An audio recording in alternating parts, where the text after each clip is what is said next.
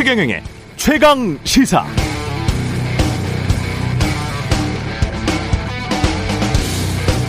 네, 어제 새 정부 경제정책 방향 발표 회의를 주재한 윤석열 대통령은 스태그플레이션의 공포가 엄습하는 상황에서 비약적 경제 성장으로 저성장 양극화 문제를 해결하겠다 이렇게 말했습니다. 이를 위해서 민간 주도, 시장 주도로 경제 체질을 완전히 바꿔야 한다 했죠. 아리송합니다. 이게 무슨 뜻일까요? 스태그플레이션의 공포가 엄습한다고 하는데 스태그플레이션이란 보통 상당 기간 물가 상승률이 경제 성장률보다 높을 때 이렇게 정의할 수 있는데요. 예를 들어서 물가 상승률은 5%인데 경제 성장률은 2%다.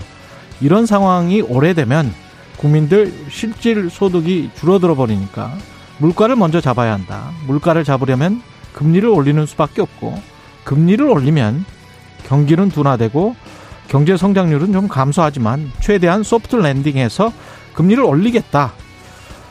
이게 미국 중앙은행 연준의 정책이고요. 선진국 거의 모든 나라가 다 이런 기조입니다. 경제 성장은 좀 희생하더라도 물가 상승을 억제하는 방향이죠. 그런데 윤 대통령은 고성장을 해서 저성장을 막고 스태그플레이션과 인플레이션도 막겠다. 이게 정말 양립 가능한가요? 물가가 지나치게 높아지면 시장 원리는 당연히 시장 원리입니다. 수요가 줄어듭니다. 수요가 줄면 당연히 한 나라의 부가가치 총합인 GDP는 정체되거나 줄고 GDP가 줄면 경제 성장률은 마이너스란 뜻이에요. 국내외 경제 스태그플레이션의 공포가 엄습했다고 스스로 진단하면서 비약적 고성장을 통해서 이를 인플레이션을 극복하겠다. 난 탄수화물 충분히 섭취한 뒤에도 내 몸을 완벽히 다이어트 할 수 있다. 체중 감량할, 감량할 수 있다. 이것과 비슷하게 들립니다. 네, 안녕하십니까. 6월 17일 세상에 이익이 되는 방송 최경령의 최강시사 출발합니다. 저는 KBS 최경령 기자고요. 최경령의 최강시사 유튜브에 검색하시면 실시간 방송 보실 수 있습니다. 문자 참여는 짧은 문자 50원, 긴 문자 100원이 드는 샵 9730 또는 유튜브 무료 콩 어플 많은 어, 이용 부탁드리고 오늘 인터뷰요. 아, 더불어민주당 강훈식 의원, 국민의힘 물가 및 민생안정특별위원회 위원장이죠. 류성걸 의원 연결합니다.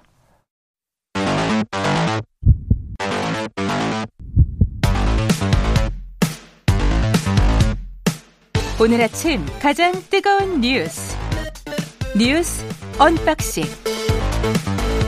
네 뉴스 언박싱 시작하겠습니다. 민동기 기자 김민아 시사평론가 나와 있습니다. 안녕하십니까? 안녕하십니까? 예, 새 정부 경제정책 방향이 발표됐습니다.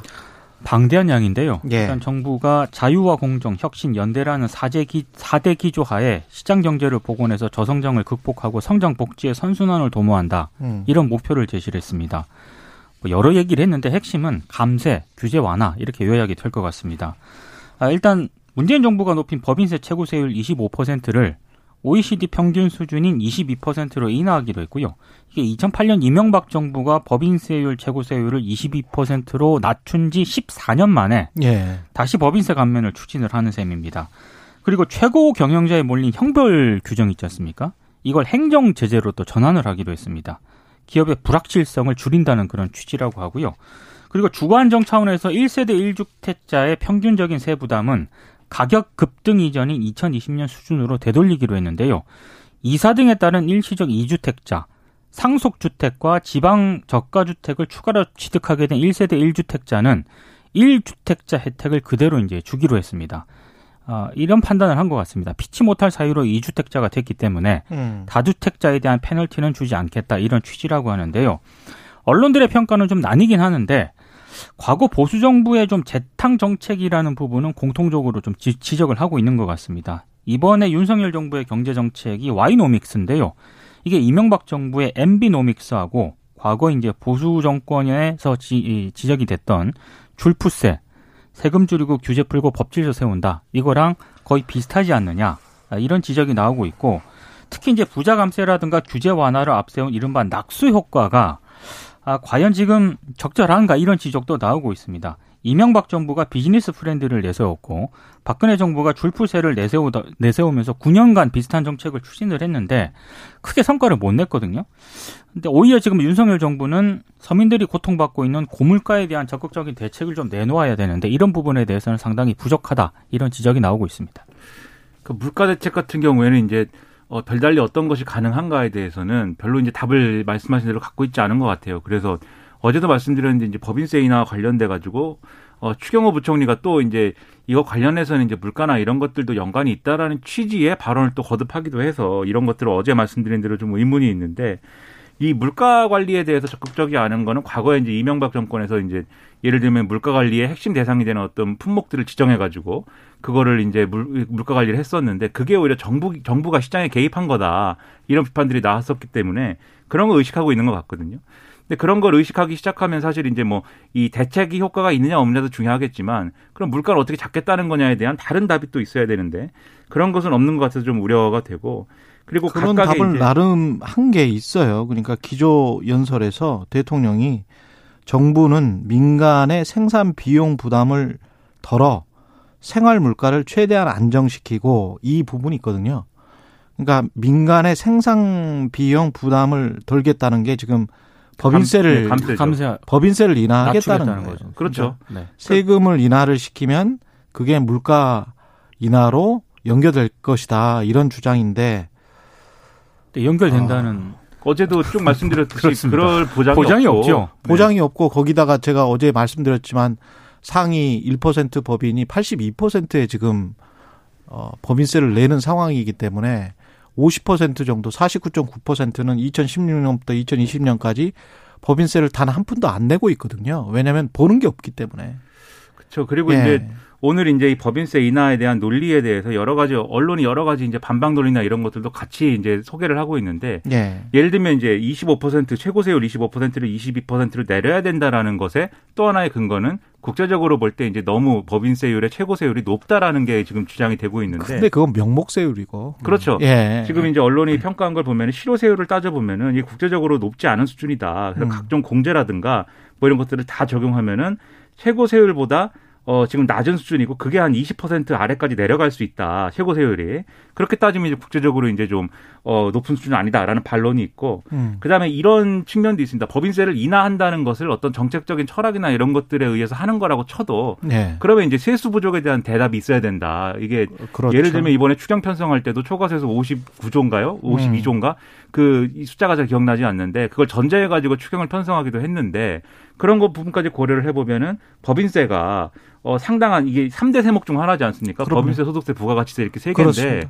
그 중에 큰 비중을 차지하는 법인세를 이렇게 깎아준다고 했을 때는 그럼 이 세수 부족된 것은 어디서 메꿀 것이냐? 이게 예.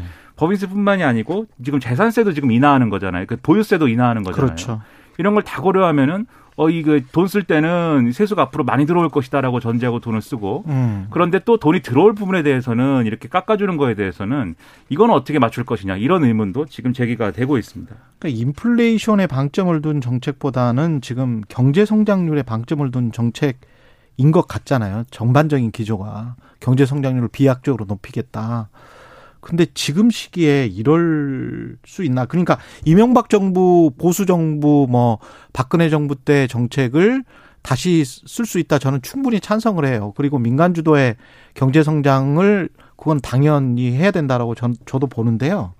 근데 그때는 2008년 그 미국 금융위기 때 이후에 있지 않습니까? 2010년부터 해서 부동산 경기가 많이 꺾였고 10년부터 해서 10몇 년까지 그리고 우리가 선제적으로 금리를 올렸었어요. 이명박 정부 때.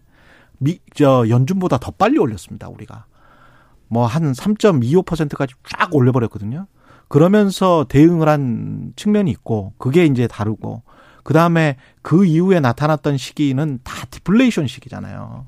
그래서 선진국들이 모두가 다 일본화 되는 것에 관해서 걱정을 했던 시기입니다. 문재인 정부 때까지 코로나 팬데믹 현상이 일어나기 전까지는 다 돈 돈 풀기라고 그렇죠. 평가하는 한 거죠. 20년 동안 사실은 그랬어요. 그렇죠. 금리를 인상하려다가 미국 연준도 못 올리고 못 올리고 경기가 계속 꺾이니까 그런 상황이었는데 지금 2년은 정말 이상한 지금 현상이 나타나고 있는 겁니다. 인플레이션과 미국 같은 경우 4%의 고성장이 나타나 버렸기 때문에 이걸 먼저 인플레이션을 잡는 게 맞다라고 지금 연준은 판단을 하고 있는 건데 지금 전후가 바뀐 것 같고 인플레이션에 관해서 너무 안일하게 생각하는 것 같고 저는 약간 옛날 그 흑백 사진 보는 듯한 느낌을 좀 많이 받았는데 그렇죠. 네. 대기업 부유층한테 혜택 줘가지고 그렇죠. 거기에 따른 이득을 어, 당연히 이제 그렇게 되면은 뭐 우리가 트리클 다운 이펙트라고 하는 네, 예. 중소기업이라든가 서민층에게 그 이득이 흘러갈 것이다. 음, 근데 이 주장은 적하 이론. 예. 어, 이미 예. 어, 이명박하고 박근혜 정부 때 했다가 크게 성과가 없었다는 거를 이미 우리가 경험을 했기 때문에 음, 저는 만약에 이 정, 비슷한 정책을 다시 들고 나온다면은 음. 왜이 정책을 들고 나왔고 이렇게 하면 어떤 어떤 효과가 있을 것이다. 그때와는 다른 이걸 음. 설명을 해야 된다고 생각을 하거든요. 근데 그 설명이 전혀 없습니다. 그러니까 이제 과거 정부에서도 지금 말씀하셨듯이 이제 낙수 효과만으로는 안 되기 때문에 이명박 정권 때는 그래서 이제 정운찬 총리가 등장하면서 동반 성장이 그래서 나온 거고 예. 그냥 위에서 물을 부어 가지고만은 아래까지 하- 내려가지 않으니까 따뜻한 보소란 용어도 그렇죠. 나왔죠. 일부러 네. 접시를 기울여서라도 어쨌든 물을 내려 보내야 된다 이런 취지잖아요 동반 성장이. 그렇죠, 그렇죠. 접시를 기울여서. 그리고 박근혜 예. 정권 때도 뭐 초이노믹스다 뭐다 해가지고 기업소득 환류세제 뭐 이런 거 나오고 기업이. 그냥 예, 돈을 그냥 많이 끌어 모으고 있는 것에서 그치는 게 아니라 이걸 월급으로 주든지 뭐 어디 어, 자산시장으로 가게 만들든지 배당으로 하든지 해야 된다. 그때 기초연금 늘리고 결과적으로 보면 최저임금도 한 8% 문재인 정부랑 거의 비슷했어요. 그렇죠. 예, 최저임금 상승률이. 그런 중간 다리들이 등장 그래서 예. 했던 건데 지금 보면은 어제 이제 이 경제 정책 방향을 쭉 보면 그 중간 다리에 해당하는 거는 어 찾아보기 힘들다라는 느낌이거든요. 그렇죠. 그리고 오히려 이제 보유세 인하 같은 것도 이게 그 기본적으로는 기존에 이제 이 보수 정권도 그랬고 1가구 1주택자에 대해서는 이제 세금을 상당히 깎아주고 뭐 이런 것들이 있었지만 다주택자에 대해서는 별로 이렇게 좀 호의적이지 않았던 정책들이지 않습니까? 그건 이제 음. 보수 정권도 마찬가지 부분이 있었는데 그런데 이번에는 아예 그냥 뭐 공정시장 종부세 공정시장 가액 비율을 100%에서 60%까지 낮추는 이런 방안을 추진을 하고 음. 1가구 1주택자에게는 여기에 더해 가지고 특별공제 3억 원 혜택을 준다. 그래서 종부세 기준이 14억 원까지 1주택자의 경우에는 기준이 14억까지 된다. 이 내용인데 예. 원래 원래 11억에 플러스 특별공제 그렇죠. 3억 더하면은 음. 근데 이게 뭐 1주택자에 대해서는 그럴 수 있다 쳐도 공정시장 가액 비율이라는 거는 다주택자한테 같이 적용되는 거지 않습니까? 예. 그러면은 다주택자의 경우에도 상당 부분 종부세를 이제 절세할 수 있게 되는 건데 그럼요. 이런 것들에 대한 이제 근거나 뭐 형평성 문제나 이런 것들도 거론이 되고 있는 건데 어제 여기에 시- 대해서도 시뮬레이션 보니까 뭐 공시가 10억, 15억짜리 두 채 가지고 있는 뭐 이런 사람 같은 경우에 종부세, 재산세 뭐 한 5천만 원 내야 되는데 그게 한 2천만 원을 확 깎이더라고요. 네. 그렇죠. 절반 이상이 깎여요. 그리고 그렇습니다. 한 3천만 원이 깎이는 거니까 네. 그거 가지고 이분들이 근데 이제 그 사람들이 그렇게 해서 이제 돈을 더 쓰면 그러면 인플레이션이 더 되는 거 아닌가? 그렇죠. 뭐 그렇게 해서 소비로 가면은 그렇게 되는. 것이고. 네. 그리고 이게 또 대출을 어쨌든 LTV를 80%까지 인정해주고 그다음에 DSR도 이제 음. 청년 세대 미래 소득까지 이제 적용해가지고 뭐 이렇게 해준다라는 것까지 포함을 하면은 네. 오히려 지금은 이제 예를 들면은 얼마 얼마 전까지 부동산 경기에 대해서 상반된 걱정들이 있었잖아요. 한쪽은 이게 인플레이션 상황에서 이게 그렇습니다. 어떤 자산 문제가 이제 어떤 도화선이 또 돼가지고 추가적인 어떤 피해가 있을 수 있다는 얘기가 있는 반면 또 한쪽에서는 가격이 또 떨어질 거에 대해서 앞으로 그동안 너무 많이 올랐으니까 그건 자산가들이 걱정하는 거죠. 그렇죠, 그렇죠. 근데 근데 인플레이션은 사실은 주로 중 중산층과 서민들이 걱정하는 거예요. 우리 같은 사람이 걱정. 예. 그렇죠. 거기다 금리 인상기이기도 하니까. 네. 근데 이런 효과를 다 더해 보면은 음. 금리 인상이 돼서 이자 부담이 늘어나는 어떤 그러한 어떤 효과나 이런 것들에 대한 지금 대안은 별로 없어 보이고 그게 아니라 지금 말씀하셨듯이 자산가들이 걱정하는 사람들은 또 어, 일부 걱정을 덜어주는 그런 그림 이런 그림으로 가는 거지 않습니까 이 그림이. 그렇죠. 그래서 이런 것들이 어떤 목적과 어떤 목표 달성을 위해서 하는 이 정책이냐는 음. 여전히 의문이 있는 것 같아요. 예. 그리고 백현동 특혜 의혹과 관련해서 성남시청 압수수색을 했습니다. 경찰이 이제 강제 수사에 본격 착수한 그런, 그런 모양새인데요. 예. 일단 지난해부터 용도 변경 특혜 의혹이 제기가 됐고 이재명 민주당 의원의 성남시장 재임, 대임 당시에 각종 인허가가 추진된 그런 사업입니다. 아, 일단 경찰은 압수수색에서 백현동 관련 인- 인허가 자료와 함께 이재명 의원과 이 의원의 측근이죠. 정진상 전 성남시 정책비서관 등 20명 정도의 이메일 자료도 일부 확보한 것으로 일부 언론을 통해서 지금 보도가 되고 있고요. 압수수색 영장에는 이재명 의원과 정진상 전 비서관이 피의자로 적시가 돼 있는 것으로 지금 알려지고 있습니다. 음. 아, 백현동 사업은 한국식품연구원이 공공기관 이전 방침에 따라 전북으로 이제 이전을 하게 됐는데 예. 그때 부동산 개발에서 아시아 디벨로퍼 등이 토지를 매입을 하게 되고 이후 진행한 그런 사업입니다. 근데 이후에 성남시가 부지의 용도를 자연 녹지에서 준주거 지역으로 무려 네 단계나 이제 상향을 아. 했고 이 과정에서 이제 특혜가 좀 자- 작용한 것 아니냐 이런 의혹이 제기가 됐습니다. 음. 특히 이제 전체 가구가 원래는 민간 임대로 계획이 됐었는데 2015년 11월 민간 임대는 전체 가구의 한 10%밖에 안 되고요. 음. 분양? 주택이 90%로 대폭 늘었거든요. 네. 수익성이 좋아졌겠네. 그렇습니다. 예. 이것 때문에 시행사가 한 3천억 정도의 분양 수익을 냈다고 합니다. 특히 이제 검, 경찰이라든가 검찰이 좀 들여다보고 있는 대목은 2015년 1월에 아까 그 부동산 개발에서 아시아 디벨로퍼의 김인섭 씨가 영입이 되는데 이 사람이 누구냐면 2006년 성남시장 선거 당시에 이재명 후보의 선거대책본부장을 지냈던 인물입니다. 예. 그러니까 영입이 되고 나서 성남시 연도 변경에 이 김 씨가 개입, 개입을 상당히 좀 개입을 한 것 아니냐 음. 이런 의혹이 제기가 된 그런 상황인데 지금 경찰 수사가 사실상 본격화됐기 때문에 음. 앞으로 이제 수사 진행 상황을 좀 봐야 될것 봐야 같습니다. 되겠네. 예. 그렇죠. 여기에 대해서 뭐 그동안 이재명 의원은 대선 후보 시절부터 여기에 대해서 뭐 반론하기를 애초에 이제 이 개발과 관련돼서는 정부에서 이 땅을 개발하라는 어떤 취지의 그런 뭐 이 요구들이 있었기 때문에 그래서 이제 즉 성남시가 자체적으로 100%를 주도해서 뭐 이렇게 이런 그림 만든 건 아니다.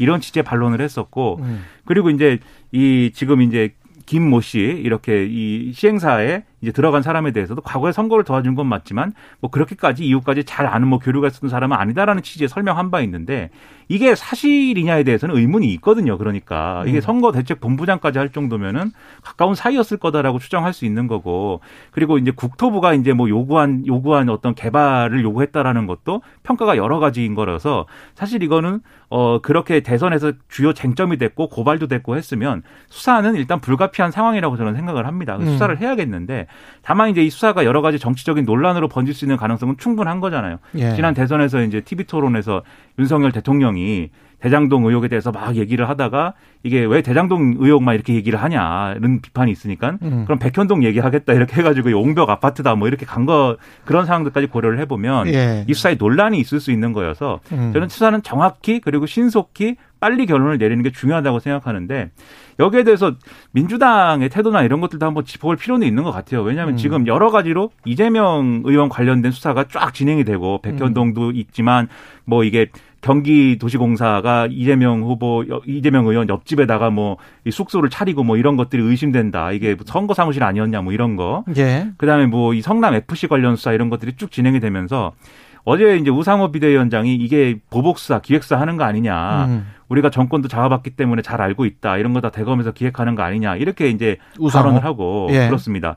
어, 그리고 이재명 의원도 페이스북이나 이런데 어, 이런 것들에 대해서 이제 보복이다. 이런 음. 걸 공식화하고 나서고 있는데 지금 그렇게 규정할 수 있는 것이냐는 좀 아직은 제가 볼 때는 섣부른 판단이 아닌가 싶어요. 왜냐하면 외부에서 보기에는 잘 모르겠어요, 아직은. 그렇죠. 그러니까 배임과 어떤 수뢰, 이게 공무원이면 이제 수뢰가 있어야 되는데 그게 배임을 만약에 수뢰 없이 배임을 했다면 돈을 받지 않고 배임을 했다면 그 이유가 있어야 될 거란 말이죠. 그걸 판단할 만한 근거가 아직 안 나왔기 때문에 그 배임인지 아닌지에 관해서 분명히 이게 배임 또는 수뢰 뭐 이쪽으로 분명히 갈 건데 그렇죠. 간다면 네. 그거 한번 더 봐야 될 것 같습니다. 그렇죠. 이 수사를. 하면 되는 건데 예. 예. 를 들어 수사 과정에서 부당한 게 있다거나 음. 또는 이제 어떤 예를 들면은 어, 검경이 뭐 언론 플레이를 한다거나 음. 이런 거에 대해서는 당연히 반발하고 비판할 수 있는데 예. 그런 구체적인 얘기가 아니라 이 그냥 수사의 의도나 이런 것들을 문제 삼는 메시지만 계속 얘기를 하면 네. 제가 볼 때 오히려 수사가 더 논란 속으로 들어갈 수 있기 때문에 어. 오히려 이런 것들은 좀 신중하게 생각을 해서 접근하는 게 좋겠다라는 생각입니다. 일단 국민의힘하고요. 예. 일부 언론을 통해서 보도가 된 내용은 아까 그 김인섭 씨 있지 않습니까? 용도 변경에 관여한 대가로 70억을 받았다라는 그 액수가 구체적으로 나왔거든요. 예. 그러니까 그건 아직까지는 의혹 제기이긴 합니다만 네. 아마 경찰이 수사를 통해서 이 부분을 만약에 어떤 그런 근거를 찾는다라고 한다면은 그렇죠. 이제 그 의혹이 이제 어느 정도는 이제 이제 사실로 가는 그런 과정이 될 그리고 텐데 이재명 당시 성남시장과의 관계. 그렇습니다. 예. 근데 이 부분은 아직은 의혹 단계이기 때문에 음. 수사 상황을 좀 보고 좀 추가적으로 얘기를 하는 게 좋을 것 같습니다.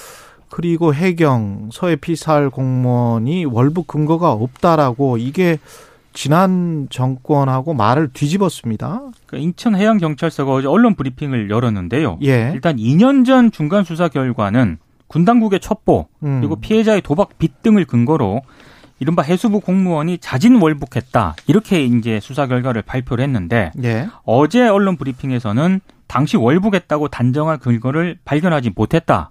이렇게 이제 공식적으로 브리핑을 가졌습니다. 음. 어, 그리고 어제 언론 브리핑장에는 국방부 정책기획 기획 과장도 이제 나왔는데요. 북한군이 우리 국민을 총격으로 살해하고 시신을 불태운 정황이 있었다는 것은 분명하게 명확하게 말할 수 있다 이렇게 얘기를 하면서 어, 다만 과거 피살된 공무원이 월북을 시도했을 것으로 추정된다고 발표를 해서 국민들께 혼선을 드린 점에 대해서는 굉장히 좀 죄송하다는 그런 취지의 사과를 또 하기도 했습니다.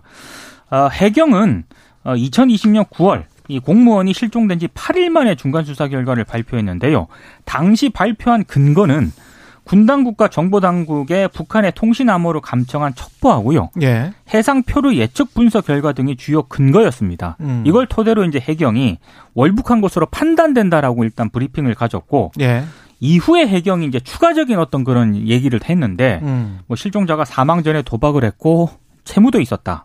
아, 이런 얘기를 해서 예. 어, 정신적 공황 상태에서 현실 도피 목적으로 월북을 한 것으로 판단된다라고 얘기를 했습니다. 예. 근데 어제 해경의 발표도 좀 구체적으로 보면은요. 월북이라고 또 단정할 수 없다고 했는데 월북이 아니라는 점을 보여줄 관련 자료는 또 제시를 하지 못했습니다. 어디까지나 이, 게 근거가 뭐 지금 없는 거죠. 그러니까 월북이 아니라고 단정할 근거도 없는 것이고. 군의 특수 정보를 어떻게 해석을 하느냐 음. 아마 이 부분을 두고 2년 전의 해석과 지금의 해석을 좀 다르게 하고 있는 것 같아서 이 부분에 대해서는 또 민주당이 또 반발을 하고 있는 상황입니다. 그러니까 뭘 사과하고 뭘 번복하는 건지 잘 모르겠어요. 왜냐하면 그럼 왜 과거에 근데 이 사건에 관해서 다시 조명을 해야 되는 거죠?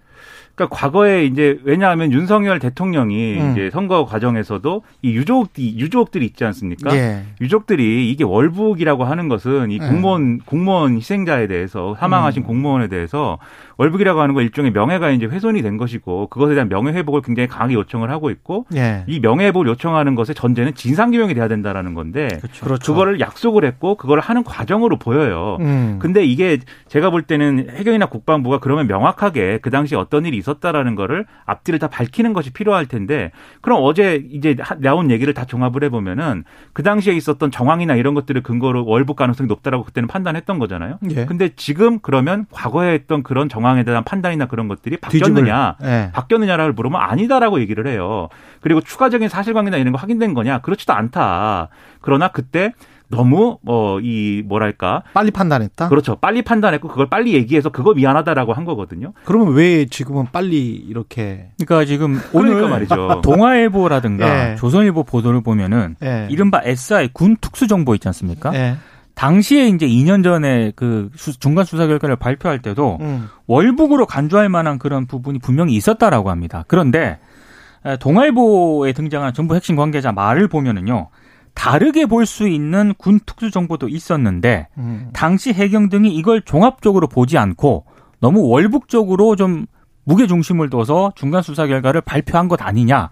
여기에 이제 동아일보 등이 보도를 하고 있고 조선일보를 보면 오늘 군 소식통 등의 말을 인용을 했는데 당시 획득한 첩보에요.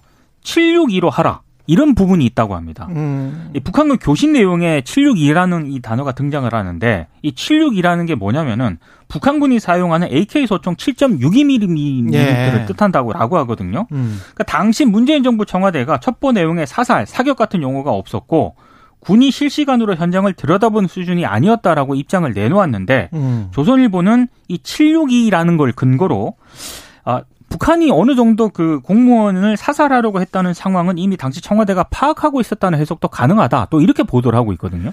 그리고 762는 이전의 상황에서도 이제 국방이나 이런 데서 다뤄졌던 의제인데 맞습니다. 예. 예. 그 당시 이제 얘기를 할 때 그 이 유족들이 제기하는 쟁점은 이제 월북하려는 의사가 있었느냐라는 거 첫 번째하고 그렇죠. 그 다음에 예. 막을 수 있었는데 막, 막 막지 않은 이유가 뭐냐 뭐 이런 건데 한국군이 그렇죠. 예. 그때도 이제 논란이 됐던 사안들이 다시 이제 얘기가 나오는 건데 이런 건 있어요. 동아일보 보도를 말씀하셨는데 동아일보 보도에 의하면은 결국 당시 청와대가 특히 이제 서훈 당시 국가안보실장이 일종의 이런 방향으로 프레임을 짜서 개입한 거 아니냐라는 의혹이 있다라고 지금 보도를 한 거거든요. 구체적으로. 예. 그런데 거기에 대해서 근데 한국일보의 보도를 보면 또 대통령실이 이런 언급을 하고 있습니다. 실제 이 전 정부가 월북을 단정한 거에 대해서 어떤 의도가 있었는지 알지 못한다라고 얘기를 하고 있어요. 그리고 이 지금 대통령 기록물로 지정된 거에 대해서 우리도 모든 기록물을 다 본 것은 아니다라고 얘기를 하고 있어서 예. 이게 이런 것까지 따지면 정부가 전반적인 사안을 지금 다 파악하고 있는 건 또 아닌 것 같다라는 느낌이 들고 음. 그러다 보니까 말씀하신 대로 어제 이런 발표가 된 거에 대해서 배경이나 이런 거를 의심하는 목소리도 일부 있습니다. 예를 들면 경향신문 사설의 경우에는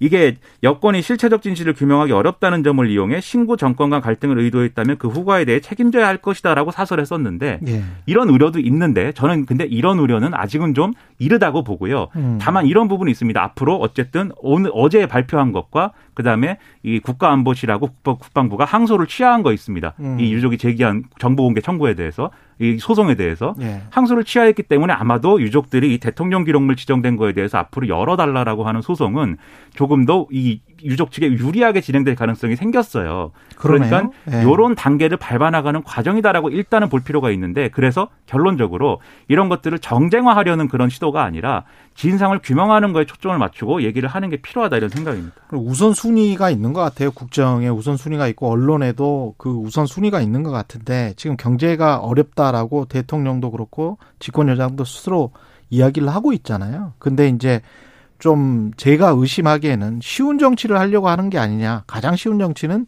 지난 정권 때리기가 가장 쉬운 정치거든요. 그렇죠. 예. 정황을 정확히 파악하고 발표하는 게 훨씬 나았을 음. 거라고 생각을 합니다. 그렇습니다. 그래서 지, 그 쉬운 정치는 1, 2년 정도는 지속할 수 있을지는 모르겠습니다만은 그 이후에는 그 쉬운 정치의 시효가 금방 사그라든다. 너무 자주 쓰면 안 된다. 그런 생각이 드네요. 예. 뉴스 언박싱 민동기 기자 김민아 평론가였습니다. 고맙습니다. 고맙습니다. 예, KBS 일라디오 최경련의 최강시사 듣고 계신 지금 시각 7시 46분입니다. Ain't the stars tonight. So watch me bring the fire, set the night light. Shoes on, get up in the morning, cup of milk, let's rock and roll. 네, 지난 14일이었는데요. 아이돌 그룹 BTS가 공식 유튜브 채널을 통해서 그룹 활동 잠정 중단 선언했습니다. 만 9년간 지금 활동했는데 잠시 멈추고 개인 활동에 집중하겠다. 관련해서 김유나 대중음악 평론가 연결돼 있습니다. 안녕하세요. 안녕하세요. 예. 평론가님, 그 잠정 중단은 맞죠? 이거는 공식적인 거죠?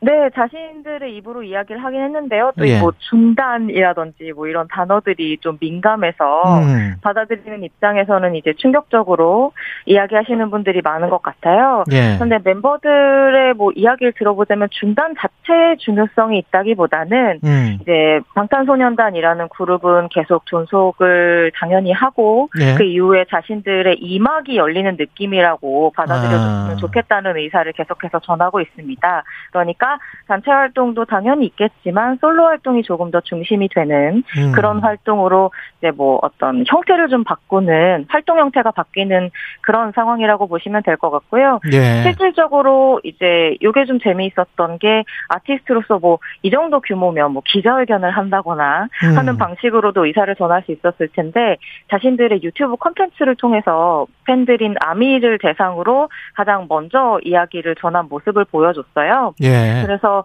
뭐 형식적으로도 그렇고 내용적으로도 뭔가 딱딱한 분위기보다는 지금의 어떤 상황 그리고 지금까지 가졌던 어려움 같은 것들을 좀 솔직히 토로하면서 네, 뭐 다른 그룹들과는 또 조금 다른 방식으로 앞으로의 활동 변화를 예고한 그런 어, 시간이었다고 보시면 될 것 같습니다. 그 평론가님은 좀 예상을 하셨어요? 아, 어, 예상을 조금은 하기는 했는데요. 예. 왜냐면 사실 지난주에 엔솔로지 앨범이 발표가 됐어요. 어. 프루프라고 하는 예. 제목에 예, 그 자신들의 지난 여러 가지 뭐 히트곡들과 뭐 이제 아직 미공개 곡들 같은 것까지 포함한 좀 큰 볼륨의 앨범을 발표했는데요. 이것이 이제 뭐 일종의 따지고 보면 베스트 앨범이랄까 아티스트들로서는 뭐 선곡집이나 작품집 같은 거라서 예. 어느 정도 어, 한 구간을 마무리하는 느낌으로 발표할 수밖에 없는 그런 앨범이었었거든요. 예. 그렇다 보니까 앨범 발표 이후로 뭐 어떤 형식으로든 앞으로의 활동에 대한 언급이 있을 거라는 예상은 있었고요. 네, 그렇습니다. 그렇군요. 이게 네. 지금 저 군입대 이슈도 한동안 화제였단 말이죠. BTS 같은 경우는. 아, 네, 네, 그렇습니다. 만약에 이제 그룹 네. 활동을 중단하고 그러면 그 중에서 군대 갈 사람들은 가는 것 아닌가 뭐 그런 관측도 있던데. 뭐 국민의 의무니까요. 예. 그런 부분이 있으면 당연히 이행을 할 거라고 보고요. 뭐 사실 이 부분에 대해서는 당사자들이 가장 마음이 조급할 텐데 음. 주위에서 오히려 조금 더 말이 많고 좀 시끄러웠던 느낌이 있어서 예. 오히려 뭐 특별한 일이 있지 않은 한 자신들이 지금 이제 방탄소년단의 제 2막이라고 열어놓은 이 플랜 안에 그런 뭐 개인적인 것들이나 뭐 국가의 국민으로서 이행해야 할 의무나 뭐 이런 것들에 대한 플랜들도 다 자연스럽게 들어있지 않을까 싶습니다. 근데 리더 알렘이 이 이야기를 했단 말이죠. 유튜브 채널에서 네. K-팝 아이돌 시스템 자체가 사람을 숙성하게 놔두지 않는다. 음, 네. 이제 계속 이제 소진시킨다. 뭐 이런 음. 아티스트로서의 어떤 고충, 고민 네. 이게 좀 들어 있는 것 같습니다. 그렇습니다. 네. 이게 숙성이라는 단어를 쓴 게 저는 좀 인상적이긴 했는데요. 성숙이 아니고 숙성이잖아요. 예. 뭔가 좀 사람을 가만히 내버려두고 시간이 필요해. 만드는 예. 그렇, 그렇죠. 그런 시간의 부족을 토로한 음. 셈인데요. 특히 방탄소년단 같은 경우에는 스스로 음악을 만드는 이제 파트를 가지고 있는 어, 그룹이다 보니까 그런 부분에 있어서의 시간이나 뭐 여유의 아쉬움 같은 것을 이야기한 것 같기도 하고 음. 또 이제 케이팝 아이돌 시스템이라는 것을 언급한 데 대해서 이제 많은 분들이 관심을 가져주시던데 음. 어, 사실이 그렇습니다. 최근에 그런 뭐 현대 엔터테인먼트가 다 그렇긴 한데 특히 케이팝 씬 같은 경우에는 정말 속도전이고 물량 공세고 또 사람들을 적대적소에 활용해서 가장 높은 효율을 만들고자 하는 그런 그렇죠. 욕구가 큰 업계이다 보니까 예. 아무래도 그 안에서 최전선에서 일하는 사람의 입장으로는 또 RMC가 이야기한 것처럼 자신의 음악을 하는 사람의 입장에서는 조금 더 그런 시간 여유들이 필요했던 게 아닌가 하는 이야기를 한 것 같고요. 그리고 예. 말씀드린 대로 좀 솔직하게 그 방탄 회식이라는 이름으로 보여준 콘텐츠이다 보니까 굉장히 좀 깊은 속내까지 이야기하면서 좀 눈물을 글썽하는 모습을 보이기도 했어요. 음. 네, 그래서 뭐 밴드를 비롯한 많은 분들이 이제 뭐 케이팝 아이돌 시스템과 또 사람을 좀 숙성하게 만드는 그런 시간들에 대한 논의가 많이 오가고 있어서 개인적으로는 이후에도 이것에 관해서 업계 내부에서도 외부에서도 좀 진지한 고찰이 많았으면 좋겠다는 기대를 하고 있습니다. 그렇습니다. 산업적으로 막 이렇게 드라이브를 걸 수만은 없어요. 이게 예술이기 때문에. 그리고 또그 예. 안에서 일하는 사람들이 사람이잖아요. 그럼요. 예. 네, 그 부분에 대해서도 많은 분들이 또 주목을 해주셨으면 좋겠다 싶더라고요. 음. 소피님도 비슷한 말씀인데 예술가들에겐 빈둥거리는 시간이 필요하죠. 응원합니다. 이렇게 말씀하셨는데 맞습니다. 예, 숙성하는 시간, 뭔가 시간이 필요한 것 같아요. 근데 이제 맞습니다. 해체는 아니니까 네, 뭐 아니죠. 조금 조금씩 뭔가를 하기는 할 거란 말이죠. 네, 예. 어, 실질적으로 사실 개인 활동을 하겠다고 방송을 음. 통해서도 음, 적극적으로 이야기를 했고요. 음. 또 멤버들이 이전에도 단체 활동을 하면서도 뭐 믹스테이프나 뭐 각종 오디오를 통해서 자신들의 새로운 어떤 음악적인 야심이나 관심들을 표출한 적이 있었기 때문에 굉장히 자연스럽게 이제 방탄소년단 멤버들의 다양한 모습들을 바라볼 수 있는 작업들이 음. 이어질 것 같고요. 특히 멤버 가운데 제이홉 씨 같은 경우에는 이미 좀 작업이 많이 많이 진전이 된 아, 것 같아요. 예. 실제로 자신이 이제 첫 솔로가 될 것 같다, 뭐 이런 언급을 하기도 했고, 또 다음 달에는 롤라팔루자라고 하는 미국의 굉장히 유서 깊은 큰 페스티벌이 있는데요. 이곳에 헤드라이너로 이미 어. 이름을 올리면서 이미 화제가 한 번 된 적이 있었어요. 예. 그래서 이제 보다 본격적으로 방탄소년단 멤버들 한 사람 한 사람의 예. 다양한 재능들 또 색깔들을 만나볼 수 있는 시간들이 이어지 지 않을까 싶습니다. 4222님도 푹 쉬고 더 좋은 노래 활동 보여줄 것 같네요. 이렇게 희망을 이야기하셨습니다. 네. 김유나 대중음악 평론가였습니다. 고맙습니다. 감사합니다.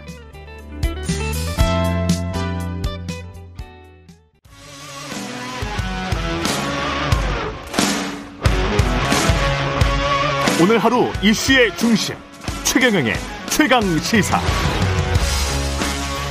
네, 선거 참패 후폭풍 등 당 위기 수습에 한창인 더불어민주당 70년대 생 정치인들을 중심으로 차기 지도부를 꾸려야 한다. 70년대 생 기술원, 세대교철원 급부상하고 있는데 더불어민주당 70년대 생 기술원의 한 분입니다. 기술원의 주자 중 한 분, 강훈식 의원 만나봅니다. 안녕하세요. 네, 안녕하세요. 예. 오랜만입니다. 정말 오랜만이네요. 네. 예. 그 70년대 생이신 줄은 몰랐어요. 그 중에서도 심지어 제가 제일 아마 젊을 제, 겁니다. 제 일 젊습니까? 네, 네. 70년대 생들이 몇 명이나. 있습니까? 아니 이제 뭐 그? 정확하게는 초선까지 하면 더 많으신데요. 예. 그러니까 재선 정도 되는 지금 이야기되는 예. 분들은 재선 그룹에서는 어, 박용진, 강병원, 또 전재수, 박주민, 강훈식 요, 요 정도가 70. 아, 전재수 의원도 70년대 네, 생 네, 네. 이상이세요? 70, 예, 그렇습니다. 아, 그러, 그러, 예. 그 더, 더 나이 들어 보이시는데 그렇군요. 그러면 이거 자체 그 어떻게 보세요? 본인이 그렇게 지목되는 분 중에 하나인데 네. 그래서 뭐 나올 것 같다 당 대표로 그 본인 생각은 일단 어떠십니까? 아니 이제 뭐 그게 소위 말하는 세대 교체론인데 음. 세대 교체론은 어 결과적으로 민주당의 얼굴과 내용 그리고 체질을 바꾸라는 요구이지 음. 저는 뭐 나이로 이어받으라는 건 아니라고 생각합니다. 그렇겠죠. 예, 그리고 예. 결국은 민주당이 달라져야 된다. 음. 그러기 위해서는 새로운 리더십이 필요하다. 음. 그래서 그 새로운 리더십은 새로운 가치와 노선을 좀 만들어 달라. 또 그런 예. 지향들을 찾아야 된다라는 이야기지. 예. 단순히 나이가 젊으니까 젊은 사람들이 해야 된다라는 어, 그런 방식에는 동의하기 좀 어렵다. 그 의원님이. 생각하시는 새로운 가치와 지향은 뭐가 돼야 돼요? 지난번 어쨌든 평가들이나 그런 것들을 논의해 볼 수밖에 없을 텐데요. 음. 어, 우리가 이제 대선 패배한 이후에 여러 가지들 이야기가 있습니다만 결국은 저는 중고 집단을 상실했고 의제를 상실했다라고 전 개인적으로 분석합니다. 현재 민주당이. 그래서 증거 집단을 상실했다. 과연 누구를 위해서 정치하느냐라는 부분이 상실됐다라는 것이죠. 음. 우리가 서민의 서민과 중산층의 시대를 위해서 민주당이 일한다 이런 이야기를 많이 해왔는데요. 예. 그게 이제 뭐 우리 김대중 대통령 시절은 한 달에 300만 원 버는 나는 중산층이야 이렇게 생각할 수 있었다고 생각이 듭니다. 음. 그래서 내가 300만 원씩 열심히 모으면 내 집 마련도 가능하고 나는 어떻게 어떻게 노후를 할 수 있어라는 기대감이 있었거든요. 그렇죠. 근데 지금은 연봉을 1억 받는다고 해도 내가 뭐 중산층 아니, 아니 라고 생각하는 사람들도 있죠. 꽤 있을 수 예. 있습니다. 그것은 집, 내 집 마련도 어렵고 음. 내가 앞으로 노후가 어떻게 될지 불안해한다라는 것이죠. 그렇다면 민주당이 이야기하는 서민과 중산층의 중산층을 위한 정당이 되겠다. 음. 소위 중거 집단이 지금 상실된 거 아니냐. 음. 그렇다면 우린 누구를 위해서 과연 일하고 있느냐. 민주당은 어디에 복무하고 있느냐에 대해서 국민들은 묻고 있는 것이고요. 그러다 보니까 민주당이 말하는 민생도 공허하게 들릴 수밖에 없었다. 저는 이렇게 분석합니다. 동시에 의제도 상실이 됐죠. 그러다 보니까 여러 가지 의제들을 많이 이야기할 수 있었을 텐데 예. 민주당이 나가야 될 또 새로운 음 비전은 그렇다면 뭐냐? 중거 집단이 상실되니까 그럼 비전은 뭐냐라고 봤을 때 가령 불평등 해소와 경제 성장을 같이 진행하겠다든지 네. 아니면 소득 격차를 넘어서 자산 격차를 극복하겠다라든지 음. 아니면 지금 뭐 소위 신신분 질서라고 하는 것들을 타파하겠다라든지 음. 이런 의제들을 가지고 어 정치의 비전을 내놓고 의제를 가지고 토론을 붙였어야 된다라는 생각이 드는데요. 그러네. 그런 것들을 예. 좀 찾아봐라. 민주당의 젊은 세대들이 음. 이런 요구라고 저는 생각하지 또는 네. 그, 그, 또 반대로는 그런 의제를 갖고 있는 누구라도 어. 어, 저는 뭐 세대와 상관없이 충분히 민주당을 이끌 수 있는 음, 토의와 토론에 들어와야 된다고 생각합니다. 그 이런 의제를 지금 제시하실 예정이세요? 아닙니다. 저는 이제 말씀이 그 출, 출마 여부를 이렇게 바로 이렇게 예, 하셔서요. 아니 그러니까 그 의제를 아니 잘 간명하게 말씀을 해주셨으니까. 아니 이제 예. 민주당이 필요하다는 요구, 민주당의 변화가 필요하다는 요구에 대해서 무겁게 듣고 있고요. 예. 그리고 뭐 저 자신에게 요구하는 것에 대해서도 깊이 고민하고 있다라는 것은 사실입니다. 음. 그런데 이제 저로서도 어 많이 고민이 되는 것은 이게 모든 걸 걸고 저 입장에서는 또 도전해야 되는 일이고 예. 그리고 그런 부분이 얼마만큼 제가 스스로가 답할 수 있느냐에 대해 예. 준비 정도에 대해서 되묻고 있고 또 깊이 저 스스로 어, 고민하고 있다 이렇게 말씀드리겠습니다. 그 가치나 방향 뭐 그거는 정치인이 당연히 이제 생각을 하실 거고 근데 부- 외부에서는 분명히 이제 나온다라고 하면 또 이제 어떤 이야기가 있을 거란 말이죠. 뭐 강훈식은 무슨 갠데 또 누구를 대표해서 나오는 거 아니냐. 뭐 이런 어 어떤 공격 그다음에 뭐 인위적인 난임 그리고 이제 갈등 조장 뭐 이런 측면도 있을 것이고 어떻게 보십니까? 그런 것들은? 그게 이제 지금 소위 말하는 음. 대선 패배론과 관련해서 또는 네. 선거 패배론, 연인은 선거 패배론과 가서 관련해서 같이 말씀드리는 게 좋을 것 같아요. 음. 저는 사실은 국민들은 지금 민주당한테 반성하고 혁신해라, 변해라라고 이야기하고 있는데 예. 우리는 네 탓이야. 그러니까 너는 나오면 안 돼라는 공방을 벌이고 있는 어, 형국이다 이렇게 생각합니다. 그리고 음. 이런 공방을 자꾸 하니까 그래도 민주당을 좀 지지하는 분들이 더 멀어지고 있는 것 아닌가라는 음. 생각을 합니다. 사실 뭐, 뭐, 과거에 대한 책임론에서 저부터 자유로울 수가 없지요. 저는 예. 지난 대통령 선거 때 이재명 후보, 좀 민주당 대선 어, 본부의 전 전략기획 본부장을 맡았고 음. 당의 전략기획 위원장을 동시에 병행했으니까 했죠. 예. 저 스스로가 뭐 대선 패배의 책임을 깊이 통감하고 있는 사람입니다. 그리고 저는 그래 사실은 지금 그 대선 패배 이후에 첫 번째 인터뷰인 것 같습니다. 예. 이번에 그동안 인터뷰를 하기에도 송구스러웠고 국민들한테 또 지지자분들한테 송구스러워서 못했는데요. 저는 문제는 뭐냐면 지금 이 공방 자체만으로 민주당을 바꾸는 것이 아니라 음. 내가 미래를 어떻게 하겠다라는 공방이 좀 이어졌으면 좋겠다는 생각이 듭니다. 너 나오지 마라 또는 뭐 나오지 않아야 된다라는 주장이 아니라 음. 이렇게 바꾸자 저렇게 바꾸자라는 미래의 공방으로 전환될 때가 되지 않았나. 그래서 예. 불출마 요구보다는 누가 더 미래를 잘 바꿀 수 있는지에 음. 대해서 해야 되지 않을까라는 생각이 들고요. 예. 대선 패배 이후에 국민들이 민주당에게 반성하고 변화라고 명하고 지선을 지켜봤단 말입니다. 예. 근데 그 지선에서도 반성하고 변하지 않았다라고 느끼고 느꼈기 때문에 저는 저희가 그런 지선의 지방선거의 패배의 결과를 받아 안았다고 생각합니다. 음. 그렇다면 이번 전당대회에서는 반성하고 성찰하고 미래를 그려내고 있는지를 아마 보는 국민들이 많고 또 민주당의 지지자들이 많을 거라고 봅니다. 그래서 예. 이번 전당대회 때 달라진 민주당 또 변화한 민주당을 보여주는 것이 음. 저는 그 많은 출마의 의지가 있는 분들이 해야 될 역할이다 이렇게 생각합니다.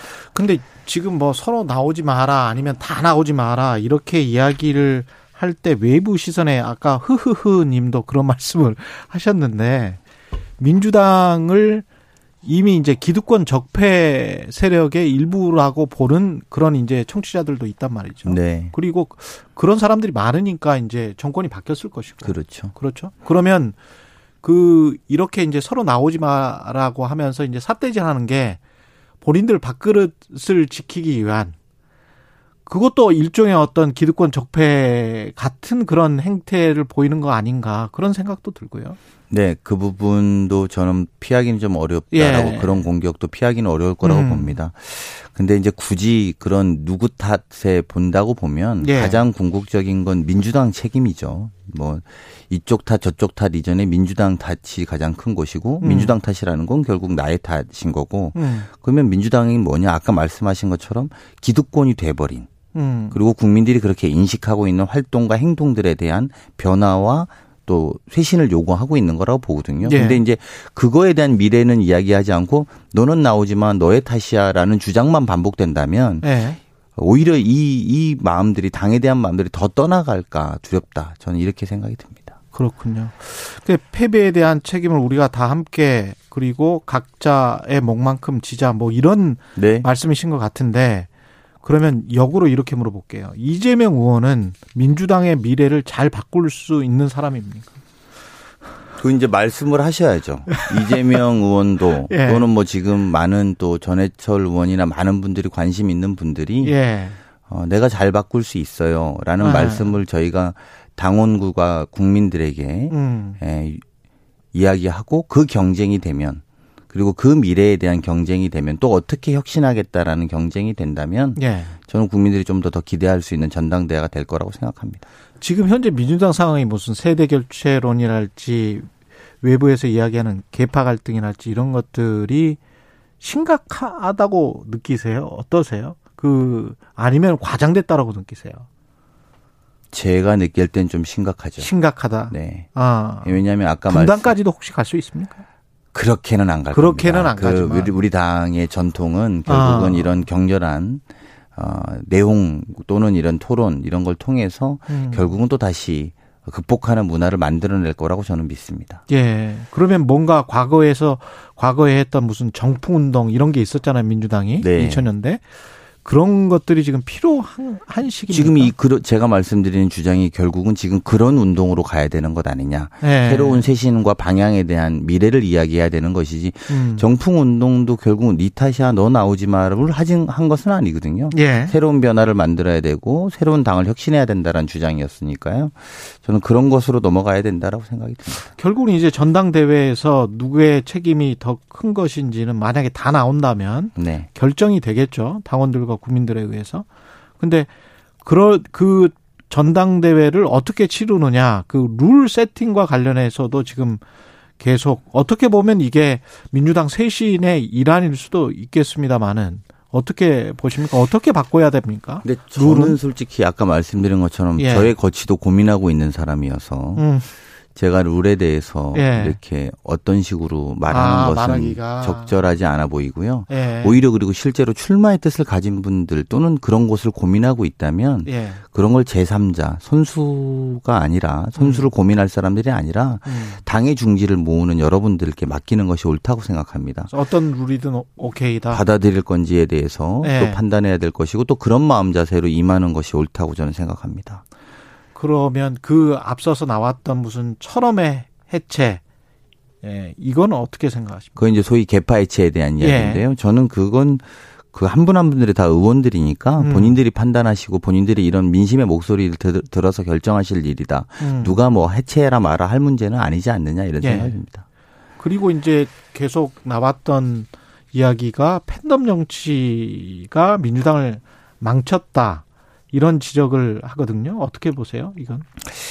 저는 정치는 어느 쪽이 더 혁신적이고 건설적인지 평가받는 거라고 봅니다. 음. 그래서 뭐 대통령 선거도 아 이쪽이 더 혁신적일 것 같아, 예. 이쪽이 더 건설적일 것 같아라고 할 때 지지해주고 또 그렇게 움직이는 것이 국민들의 마음이라고 봅니다. 예. 근데 그런 면에서 보면 저는 팬덤 자체가 문제는 아니다 이렇게 생각이 듭니다. 음. 다만 우리 팬덤 문화가 좀 더 더 건설적이고 창의적이었으면 좋겠다. 그렇죠, 그렇죠. 이런 희망을 가지고 있고요. 예. 또 그런 것이 결국은 당이나 지지자에게 좋은 영향을 미칠 수 있다라는 점에 좀 기인해야 될 것이라고 봅니다. 그래서 음.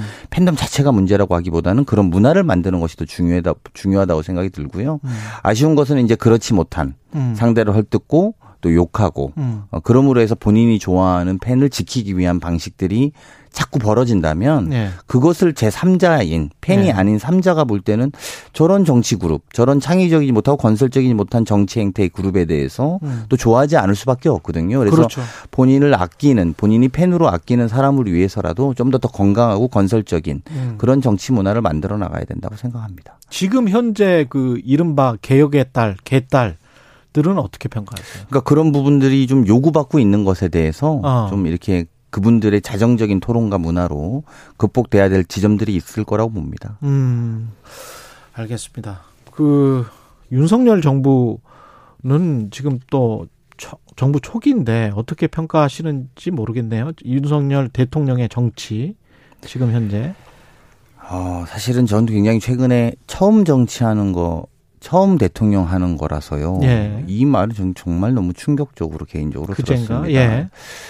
어, 그분의 준비 안 돼 있음에 대해서 저희가 질타하기 이전에 음. 국민들한테 그렇게 말씀하시는 건 도리도 아니고 음. 뭐 어떻게 할 거냐 내가 처음인데라는 식의 이야기는 굉장히 실망스러운 이야기가 아닐 수 없다. 저는 예. 이렇게 생각이 들고요. 나머지도 다 그럴까 봐 걱정입니다. 제가 기, 기재부 장관이 처음이라서요. 예. 제가 교육부 장관이 처음이라서요. 이렇게 말씀하시기 시작하면 음. 이 정부에 도대체 무엇을 기대할 수 있겠느냐. 예. 문재인 정부가 아마추어고 무능하다라고 해서 정권 교체를 호소하셨습니다. 음. 그리고 그렇게 해서 경제를 보- 우리가 경제를 망쳤다고 문재인 정부가 망쳤다고 경제를 살리겠다고 대통령이 되시겠다고 했었습니다. 음. 근데 그것을 제가 처음이라서요. 이렇게 말씀하시는 걸 보고 좀, 좀 가히 충격적이라고 보고요. 예. 어, 국민들이 아프게 반성, 음, 그러니까 아프게 지적할 지점들이 막 나, 이게 막 나타나고 있기 때문에 예. 저는 경제 문제라든지 어. 지금 물가 상승이라든지 되게 심각한 상황에 잘 극복할 수 있도록 음. 야당으로서 혹독한 노력을 해줘야 된다 생각합니다. 야당으로 속독한 노력을 해줘야 된다. 근데 이제 그 산업부 블랙리스트랄지 그 다음에 이제 월북 사건 같은 것들 어 다시 이제 나오고 있고요.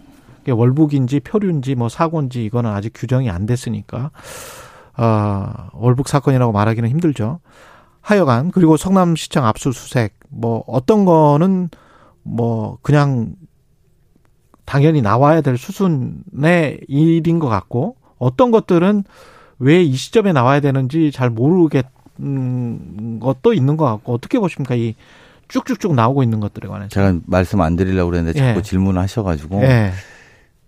어, 백운규 예. 어, 전 장관을 어, 어쨌든 이제 그 기소해서 음. 구속 수사하려고 했다가 이제 기각이 됐죠. 예. 그리고 백현동을 압수수색을 했는데 4년간 성남시청을 20차례 했다는 겁니다. 예. 지난 어, 검찰에서. 예.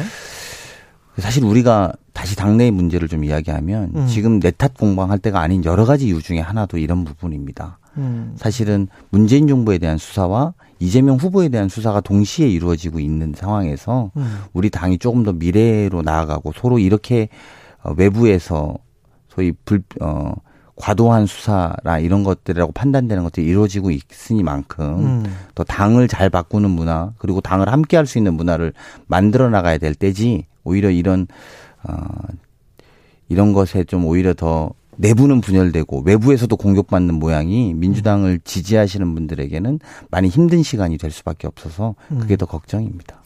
근데 이거를 이제 보복 수사나 어떤 문재인 정부 흠집 내기, 지난 정부 흠집 내기 이렇게 이제 민주당이 규정을 한다면 권성동 원내대표 같은 경우는 그럼 이제 문재인 정부도 그때 뭐 보복 수사, 적폐 수사 했었던 것 아니냐. 뭐 이렇게 이제 이야기를 그러니까 말이에요. 다른 이야기를 같은 수에 놓고 보는 건데요. 예. 제가 뭐 김건희 씨 주가 조작이 무혐의 난 거는 왜 대답을 안 합니까라고 같이 이야기하는 거랑 같은 식이 될 수밖에 없다고 봅니다. 음. 그 중대범죄는 중대범죄라고 이야기를 이렇게 하시던데요. 예. 사실은 뭐 저희 국민들은 다수는 김건희 씨는 왜 무혐의 됐는지 아직 잘 납득 못하는 분들이 그리고 굉장히 한동훈 장관이. 중대범죄 수사하는 것이다 이렇게 이야기. 예, 주가 조작 굉장히 중대범죄거든요. 어. 그래서 이제 그런 것들에 대해서 국민들이 오히려 다 보고 계시지 않을까 이렇게 음. 생각이 듭니다. 근데 한편으로는 저는 외부자 입장에서는 그런 생각이 들어요. 서로 지금 대선 때까지는 그렇다고 치더라도 지금 와서도 또 반대 정치 있잖아요. 그러니까 이쪽만 흠집 내면 잘 저쪽에서 실수하거나 저쪽만 흠집 내면 잘 되겠지. 그러니까 민주당이 사실은 2년 동안 앞으로 이제 총선 남았는데 뭐 윤석열 정부가 실정을 하면 우리가 총선에서 잘 되겠지. 이렇게 또 생각하면 또 그건 큰 오산이란 말이에요. 그렇죠. 그런 흐름이 예. 어, 없다고 생각하지 않습니다. 예. 경계해야 되는 흐름이고요. 음. 아까 말씀드린 것처럼 새로운 중거 집단 그리고 우리의 정, 중거 집단을 명확하게 하고 우리가 나아가야 될 노선과 가치를 명확하게 하고 음. 그런 지지층을 위해서 노력하고 신뢰를 회복하는 것이 저희한테 더 중요하다고 보고요. 예. 그러면서 그 신뢰가 쌓여서 역시 어, 기대하지 않았던 그러니까 기대하지 않았던 제의 그 말씀은 우리 지지층에서 볼 땐 윤석열 정부에 기대한 건 별로 없다고 보니까요. 예. 근데 그런 기대하지 않았던 것들을 극복하는 것은 민주당이 대안이다 이렇게 생각되게 음. 만들어야 된다고 봅니다. 당권 도전 고민은 언제 끝납니까, 그러면? 여기에서 그냥 고민을 그냥 해소하시고 가면 촛불이방으로 네. 좋은데. 더 무겁게 듣고 말씀 예. 듣고 예, 더 고민해 보겠습니다. 예. 집단 지도 체제가 낫습니까? 아니면 당 대표가 강력한 리더십을 갖는 게 낫습니까? 마지막으로. 일장일단이 다 있는데요. 예. 제가 드릴 말씀은 아닌 것 같습니다. 알겠습니다. 예. 더불어민주당 강훈식 의원이었습니다. 고맙습니다. 네, 고맙습니다. 예. 공정, 공익, 그리고 균형. 한 발짝 더 들어간다. 세상에 이익이 되는 방송. 최경영의 최강 시사.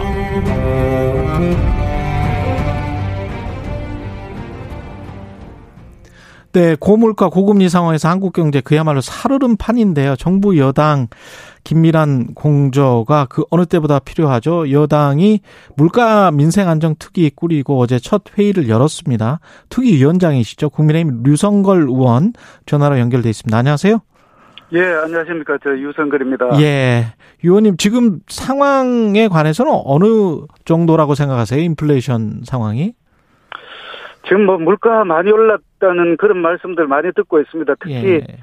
그 휘발유 가격, 경유 가격, 기름 가격 많이 올랐다고 그렇게 하죠. 저도 피부로 느끼고 있습니다. 예.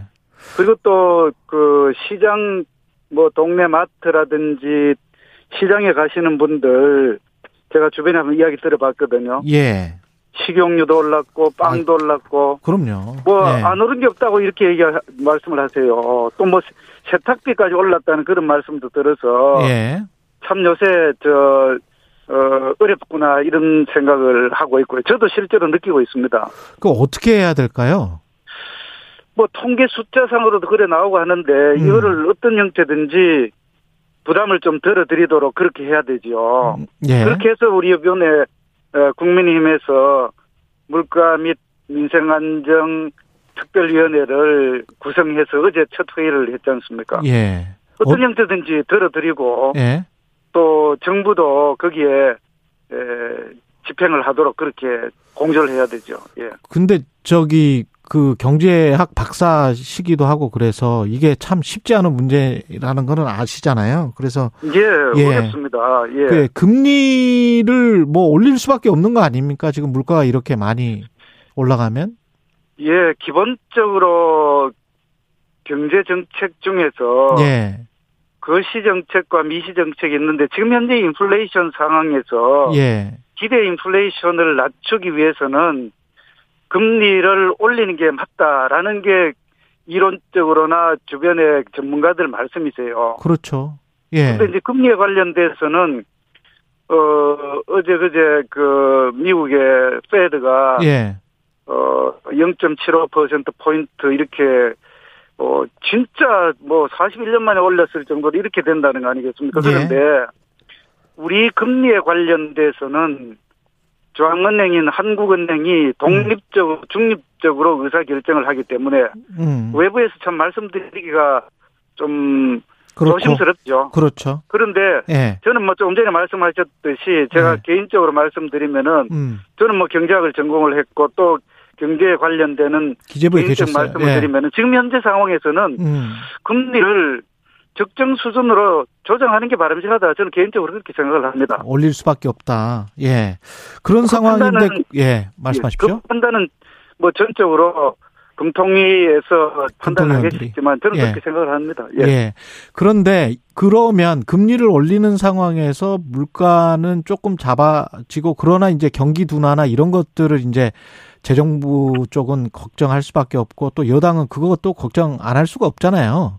예, 그러면 이제- 걱정을 같이 같이 예. 해야 되죠. 예. 그러니까 이제 물가와 경기 둔화 두 마리 토끼를 같이 이제 잡아야 되는 건데 어떤 예. 방안들이 구체적으로 있을지 그걸 좀 고민해 하신 부분들을 말씀을 좀 해주시면 좋겠네요. 기본적으로는 지금 예. 현재 제일 중요한 것이 예, 이 물가이기 때문에 예. 먼저 물가에 초점을 맞춰야 된다고 그렇게 생각을 합니다. 물가에 초점 맞출 수밖에 없다. 예, 물가에 예. 초점을 맞추면은 음, 총수요 쪽에 물가를 잡기 위해서 예를 들어서 금리를 올린다든지 또는 총수요 관리를 하게 됐을 때에 음, 그 충격은 물가를 잡는 그런 비용으로서 경기가 조금 어 둔화되는 이런 부분들은 분명히 있습니다. 그건 비용으로서 감당을 해야죠. 예. 감내를 해야 됩니다. 그래서 어 미국의 경우에도 이번에 0.75% 포인트를 진짜 말해 자이언트 스텝을 하면서도 음, 경제 성장률을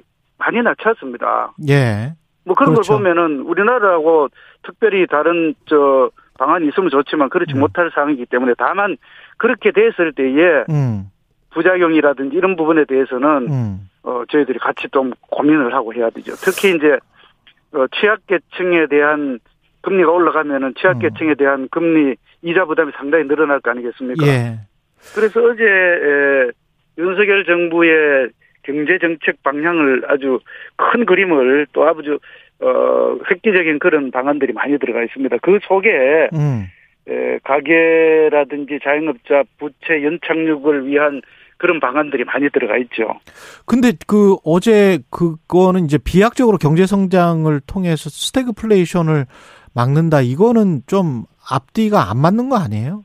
모순적인 거 아닙니까? 그게 스태그플레이션이라는 게 두 가지 예. 아니겠습니까? 예. 첫 번째는 스태그네이션이라는 게 경기 침체를 이야기하고 음, 또 두 번째는 인플레이션에 인플레이션을, 예, 예. 그래 합쳐서 스태그플레이션이기 때문에 예. 스태그플레이션을 두 가지 다 잡을 수 있는 방안이 있으면은 뭐 어, 어느 나라든지 다 그렇게 할 수 있죠. 근데 예. 그 비용이 어느 한쪽을 잡게 되면은 그 비용으로서 부담해야 되는. 사항이 있다 이런 이야기죠. 그렇죠. 그런데 예. 지금 아까도 말씀드렸듯이 경기 관련돼서는 조금의 에, 뭐 지금 당장에 생각했던 것보다는 좀 어, 낮아질 수 있다. 경제 성장 경제 성장률을 거죠. 예. 지금 당장은 어쩔 수 없이 물가를 먼저 잡아야 된다. 이런 예, 생각이시고. 물가 문제 잡아야 됩니다. 예. 가계 부채 쪽은 그러면 가장 걱정되는 부분이 그동안에 이제 빚을 많이 졌단 말이죠. 저금리 예. 상황에서. 그래서 이제 중상층까지도 위험할 수 있다. 이런 이야기. 그 다음에 이제 금융 쪽으로 전이되면 그게 좀 정말 안 좋잖아요. 그런 그렇죠. 부분들은 어떻게 보세요? 가계 부채 대책? 가계 부채 관련돼서는 예. 어 제가 좀 전에도 말씀을 드렸듯이 부채 증가율은 좀 낮아졌어요. 예. 작년 말 기준으로 해서 보면은 1,862조 원 정도의 가계 부채였던 것이 금년도에 조금 줄어들어서 1, 4분기 보니까 1,859조 원 정도. 어쨌든 그 관련된 사항들은 지금 어 어떤 형태든지 음.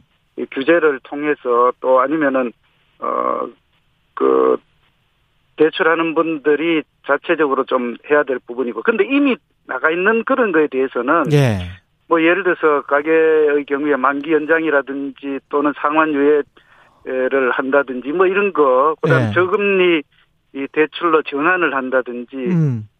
또 차주별로 맞춤형으로 해서 채무 조정을 해야 될 그런 부분들도 있습니다. 세무 조정. 예. 그렇죠. 그래서 이 어렵고 힘든 그 취약계층에 대한 그런 부분들은 뭐 정부에서 또 우리가 여당에서 필요하다면은 뭐 법적으로든지 또 제도적으로 뒷받침해드려야죠. 민주당에서는 MB 정책 시즌 2다. 재벌과 대기업 편향 정책이다. 법인세 인하하고 있다. 인플레이션인데 이런 비판을 하고 있습니다. 그런데 그런 부분들을 음. 한쪽 면만 보면은 어떤 정책을 할 때에 긍정적인 부분들도 있고 부정적인 부분들도 있을 수 있습니다. 그런데 음, 음, 지금 현재 법인세 최고 세율이 25%예요. 음. 세계에서 법인세율을 4단계로 이렇게 한 나라가 OECD 국가 중에 우리나라밖에 없습니다. 그리고 이렇게 다단계 형태로 4단계로 형태로 돼 있고 또 어, 법인세율을 어, 세계적으로는 전부 다 저, 인하하는 세율 자체를 인하하는 그런 어, 장기적인 또 지금 현재 추세가 그렇습니다. 물론 일부 올리는 경우 나라도 있습니다. 그런데 법인세는 낮춰야 된다는 게 기본이고 거기에 따라서 법인세를 낮춰주게 되면은 어, 해외로 나가고 있는 국내 투자들이 국내 투자에 어, 저 돌릴 수가 있는 겁니다. 그러면은 국내 투자가 되면은 고용이 창출이 되고 또 음. 세수 기반이 확보가 되고 이렇게 해서는 선순환 구조가 이루어질 수 있는 거거든요. 예. 알겠습니다. 근데 지난 여기까지 시간이 다 됐어요, 의원님. 어 예, 그래요. 저도 예. 좀 이야기를 더 드려야 돼요. 예. 어쨌든 예. 그런 비판은 류성걸 받아들이더라도 의원님이었습니다.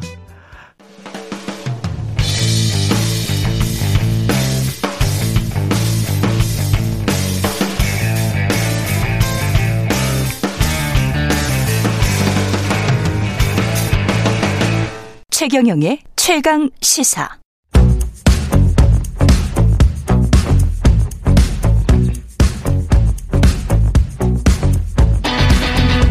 심리로 들여다보는 세상 이야기.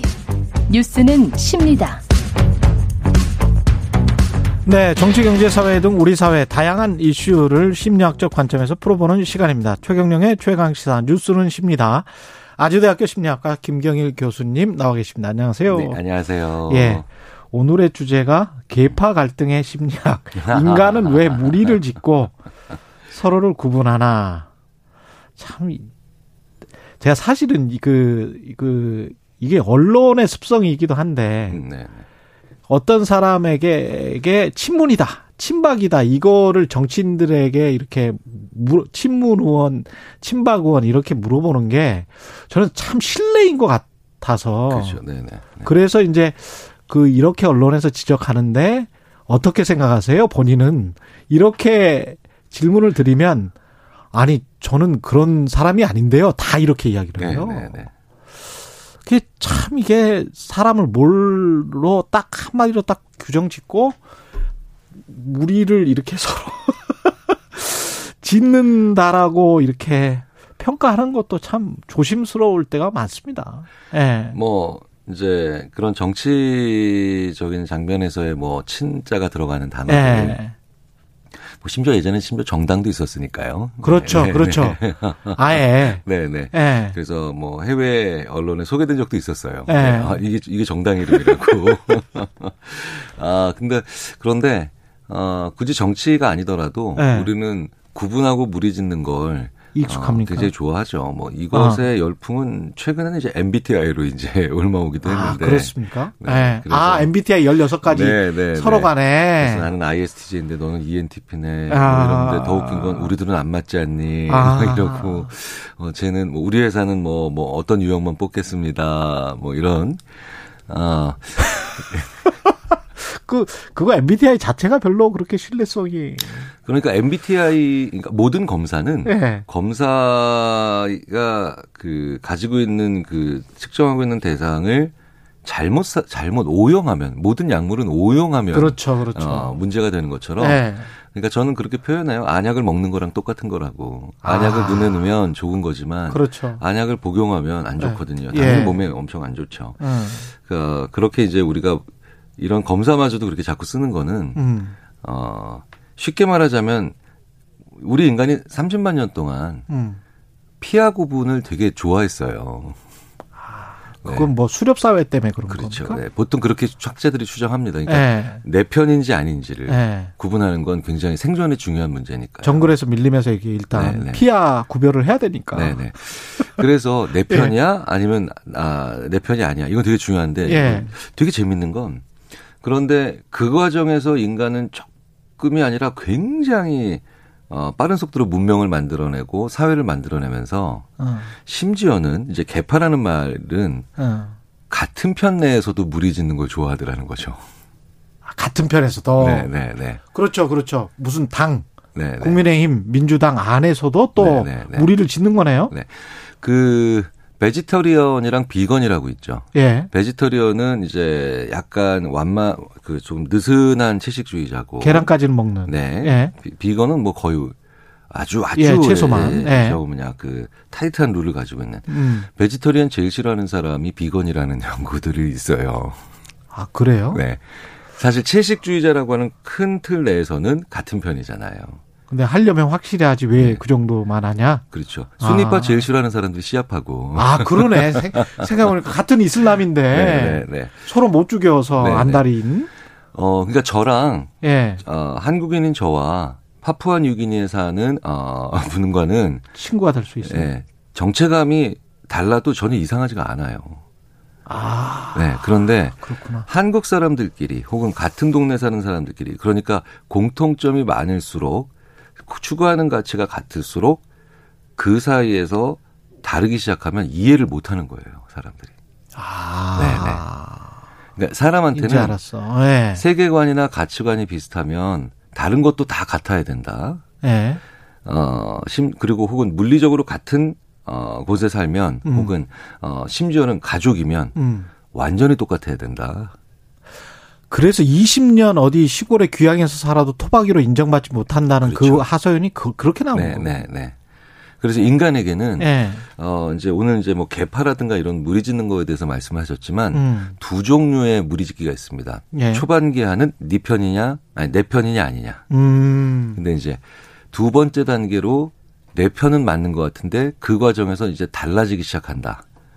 라고 하면 이제 여기서 아주 아주 이해할 수 없는 현상들이 나오죠. 내 편이냐 아니냐로 일단 무리 짓고 네네. 내 편인 거는 같은데 뭔가 까리하다. 네네. 예, 이- 이렇게 뭔가 변화한다. 네네. 오, 그러면 내 편 아닌 것 같다. 그러면 네. 이제 막 쪼는 거예요? 그렇죠. 내 편이 아니면 네. 안 만나죠. 안 맞나? 그렇지. 접촉을 그렇지. 최대한 하죠. 그렇죠. 최소화하죠. 예. 그런데 내 편인 게 확인이 되면 많이 만나죠. 아, 그러면 또 무리 짓는 네, 거예요? 그러면 거기서부터는 어, 편의 편가르기가 아니라 무리를 짓는데 이 무리는 정체감과 관련이 있어요. 정체가. 네네. 그래서 같은 정당 내부에서 싸우는 분들이 보면 대부분 가치 얘기를 해요. 아, 네, 세계관 가치. 얘기라고 뭐 아. 이런 왜 덕, 뭐 이런 선악 개념 뭐 이런 거 있잖아요. 정체성이구나. 네네. 그러니까 사람들은 제가 파푸아 뉴기니에 사는 사람과 만나면서 제 정체감을 형성하진 않아요. 그렇죠, 그렇죠. 네네. 근데 같은 대학에 같은 대학에 같은 학과 친구들이랑 그렇지. 다니면서 쟤는 저런 동아리를 가네. 나는 이런 동아리를 가는데 이러면서 정체감을 형성하거든요. 아, 그렇구나. 성격도 마찬가지입니다. 예. 어, 타고나는 성격 말고 자기 어떤 사회적인 측면에 대한 어떤 성, 그 자기 관점, 자기를 보는 자기 관점이 예. 제일 중요하게 형성이 되는 게 뭐냐면 음. 죄송합니다. 예. 제일 중요하게 형성되는 게 뭐냐면 출생 서열이에요. 아, 그렇지. 언제 태어났어? 네네. 예. 그러니까 그 형, 언니, 여동생, 남동생 이렇게 출생 서열이 있으면 예. 같은 가족이니까 정말 가까운 사이죠. 그렇죠. 거기에서 저 사람과 나는 이렇게 다르구나라고 하면서 자기를 만들어 간다는 거예요. 아, 그렇구나. 네네. 나는 맛이니까. 네네네. 나는 막내니까. 네네.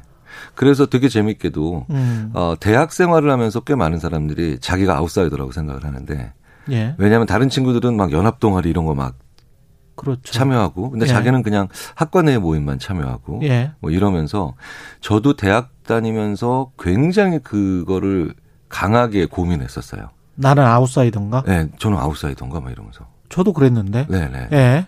그러니까 왜 가면 대학 들어가면은 막 동아리를 막 10개씩 막 들어가는 예, 친구도 예. 있고 막. 저희들은 인사이더 가 항상 그, 그 무리지어 다니고 뭐. 네네. 예. 네. 근데 저는 저는 벤치에 혼자 앉아 있고. 예. 예. 그때 아마 마주쳤을 거예요. 예, 깡통에서 마주친 깡통, 기억이. 그죠. 예. 그, 근데 재밌는 건 어떤 또 사이클이 지나고 나면 또 저, 저는 또 많은 모임에 참가하고 있고 그때 그렇게 그, 어, 적극적이었던 친구들이 좀 조용히 지내는 것 같은 느낌도 있고 이게 사이클도 있는 것 같고. 아, 사이클도 있구나. 네네. 그렇죠. 이게 결국은 그래서 심리학자들은 나, 나, 나 는 누구인가. 음. 정체감을 형성해 나가는 과정인데. 끊임없는 자기 찾기네요. 네네. 그러니까 자기를 찾으려다 보니까 나와 나를 찾을 때 좋은 방법 중에 하나. 바- 그게 더 제일 이상적인 방법이라고는 할 수는 없지만 예. 나를 찾는 찾을 때 효과적인 방법 중에 하나가 나와 다른 사람과 선 긋는 거거든요. 이게 어 제가 아까 그런 이야기를 했는데 이게 약간 좀 쉬운 정치네. 음, 네, 네, 네. 네. 쉬운 구별짓기네. 그렇죠. 진정한 나를 찾는다기보다는 네, 네. 나는 저 사람과 다르기 때문에 나는 나야라는 네, 네, 아주 네, 손쉬운 생각이군요. 그러니까 나는 어 세계관이 이런 사람이야. 라고 했을 때 그걸 쉽게 자기 자신한테 납득시키는 방법이 다른 사람과 선 긋는 건데 예. 사실은 그런데 그게 어느 정도 수준이 올라가거나 아니면은 조금 사람의 생각의 깊이가 높, 그 깊어지면서 대부분 그런 것들이 무의미하다는 걸 알게 돼요. 그렇죠. 네네. 정반하고 합을 해야 되는데. 네네네. 그래서 왜 네. 그, 어, 저는 이제, 이제 50대 초반이지만, 한 60대나 70대나 요 정도 됐을 때, 아, 저 선배나 저, 어, 어른은 참, 참 이렇게 좀 속이 깊고 존경할 만하다. 음. 라는 분들의 첫 번째 특징이 바로 뭐냐? 이제 더 이상 그 선긋기를 안 한다는 겁니다. 네. 그렇군요. 그게 이제 원로의 특징이군요. 네, 네, 네. 그러니까 그게 어. 원로의 특징이 되어야 해요. 되어야 됩니다. 되어야 해요. 네. 네, 네. 그러니까 음. 어, 이게 우, 나이 들어가면서 가져야 되는 소양 중에 하나가 어, 우리가 음. 점점 더 그 선을 이제 선의 의미가 예전에 내가 막 뭔가 좀 이렇게 뭐 그 여러 가지 에너지가 넘치고 뭐 이제 뭐 여러 가지 감정에 불탈 때야 모르겠지만 그걸 넘어가면서 그 선이라는 게 오히려 그러니까 나를 더 모르게 만든다. 왜? 그 선 밖에 있는 사람과 내가 가지는 공통점을 못 보게 하니까요. 아, 괴테 파우스트 세상은 회색 또 생각이 나고 그 선이 아주 그 선명할 필요가 없이 그냥 블러라고 우리가 네, 하잖아요. 네, 네. 희미하게 옅게 되는 과정이 인생의 과정이어야 성숙되는 과정이군요. 이게. 그렇죠. 어, 그러기 위해서는 예. 저는 조금 명사지형적인 사회에서 벗어날 필요가 있어요. 음. 자, 순위파, 시아파, 예. 베지테리언, 비건 이게 다 명사들이거든요. 그렇죠, 그렇죠. 그러니까 언론이 선긋기에 유리해지 선긋기를 많이 하실 수밖에 없는 이유도 어, 언론의 헤드라인은 명사화 될 수밖에 없거든요. 그렇습니다. 네네. 그러니까 명사가 범주고 범주가 선긋는 그렇죠. 어, 그 언어니까 근데 그게 사실은 현실이나 그 사람의 존재나 이거는 아이덴티티는 아닌 거죠. 아니죠, 아니죠. 네. 굉장히 복잡하거든요, 인간은. 예. 그래서 심지어는 어, 문화인류학자 중에는 음. 왜 인디언의 이름이 비 오는 날은 강가에서 연어를 잡아. 예. 인간의 이름을 왜 그런 식으로 그들은 만들어야 됐느냐. 예. 무리짓지 않고 선 긋지 않으려고. 그렇, 네, 네. 사람은 있는 그대로. 근데 그게 그 사람은 그러면 맑은 날에, 그러니까 이름이 인디언이 예전에 그 인디언 연구하는 분들이 보면 이름이 여러 개잖아요. 그렇죠. 그러니까 뭐냐면 그 맑은 날엔 어 그러면 산에 가서 잡초를 캐. 막 이름이 이런 식으로 늑대와 함께 춤을처럼 예. 이렇게 그 이름이 여러 가지인데 현대 사회에서 그 그렇게 하기 때문에 다양한 그 부캐를 가지려고 굉장히 노력하는 그런 이유 중에 하나도 그 하나의 선긋기로 소, 오히 말해서 소위 말해서 쉽게 자아를 찾을 것 같지만 오히려 뭘 아. 그렇죠. 네, 오히려 자아를 잃어버리는. 예. 그렇죠. 자기가 가지고 있는 특징들을 오히려 단순하게 보는 그런 어 현실들에서 벗어나려고 어. 왜 부캐, 뭐 어. 페르소나 이런 것들에 대한 노력들을 많이 하거든요. 그 미국인들이 약간 그 뭡니까 인종적 감정을 가지고 있는 사람들이 한국 사람이나 중국 사람 중에서 왜 영어 잘하고 완전히 문화적으로는 서양인인데 뭐 외모는 아시아인일 때 바나나라는 아주 혐오 표현을 쓰지 않습니까? 네, 네. 굉장히 이제 반발을 하거든요. 이거는 혐오 표현이기 때문에. 근데 그 그걸 우리가 역지사지로 좀 생각을 해보면 되겠네. 네, 네, 네. 한 사람을 또는 한 인종을 뭐 이렇게 딱 한 단어로 규정을 해버리면 네, 네, 네. 큰일 나는 거죠, 사실은. 그러니까 예. 우리 인류의 문화, 그러니까 우리 한국 사회뿐만 아니라 인류의 문화 자체가 무언가를 이해하기 위해서 원래 인간의 언어에 제일 많은 게 명사예요. 음. 네, 사전에 거의 대부분 명사거든요. 예. 그러니까 다른 동물들은 동사 위주로 소통을 하고 언어가 좀 단순하죠. 근데 인간은 많은 것을 빠르게 이해하려고 하니까 그러니까 계속해서 계속해서 명사를 만들고 명사 안에 자기 생각을 가두거든요. 아. 네.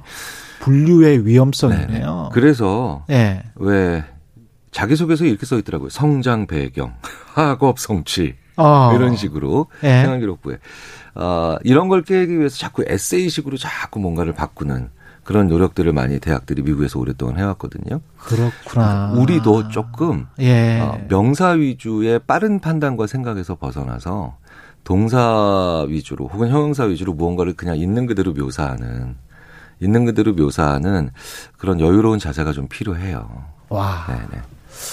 야, 이거는 저 언론인들도 좀 많이 좀 들으셨으면 또는 언론인 지망생들도 많이 들으셨으면 저도 좀 뭔가 해결책이 생겼네. 지금 말씀 쭉 들어보니까요. 네, 예, 고맙습니다. 예, 아주대학교 심리학과 김경일 교수였습니다. 고맙습니다. 예, 듣고 계신 지금 시각 최경련의 최강사 듣고 계신 지금 시각 8시 44분이네요. 예.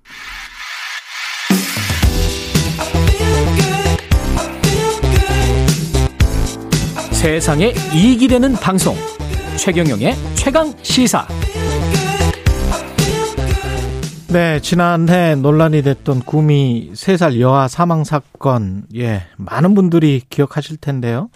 2심에서 숨진 아이의 외할머니 석 씨에 대해서 징역 8년이 선고됐는데 어제 대법원이 원심 깨고 이걸 원심 파기했습니다. 사건을 다시 대구지법으로 돌려보냈습니다. 어떻게 된 일인지 손정혜 변호사와 연결돼 있습니다. 안녕하세요. 안녕하세요. 손정혜 변호사입니다. 예, 변호사님 이게 구미 3살 여아 사망 사건 어떤 사건인지 간단하게 정리를 먼저 해보죠.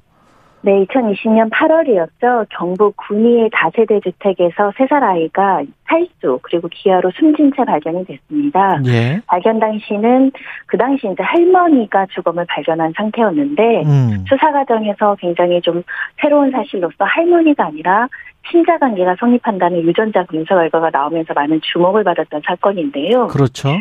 그래서 이 실제로 이제 친언니에 해당하는 사람은 이제 아이를 죽게 한 혐의로 20년형이 확정이 된 상황인데 예. 이 할머니로 알려졌던 사실상 친모였던 석 씨는 예. 그렇다고 한다면 산부인과에서 아이를 바꿔치기 했다.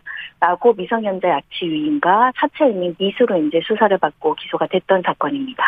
누구의 아이와 바꿔치기 했다는 거죠? 그러니까 딸의 아이와? 딸의 아이, 그러니까 손녀와 본인의 친딸을 바꿔치기 해서 어. 본인의 딸에게 자신의 그 첫째 딸에게 둘째 딸을 키우게끔 유괴를 했다, 약취 유인을 했다라는 게 기소 내용이었습니다.